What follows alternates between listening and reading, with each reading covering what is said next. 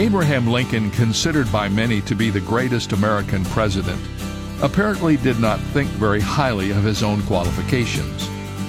Seriously, he said, I do not think I am fit for the presidency. That sounds like a humble thing to say, but the Apostle Paul said something that makes me think otherwise. He said none of us should think of ourselves more highly than we should, and I assume not lower than we should either. In fact, we should spend less time thinking about ourselves one way or another and more time thinking about who God has made us and called us to be. This is David Jeremiah encouraging you to get on the road to new life. Discover God's perspective on humility on Route 66. Route 66, driving the word home. Log on to Route66Life.com. Start your journey home today.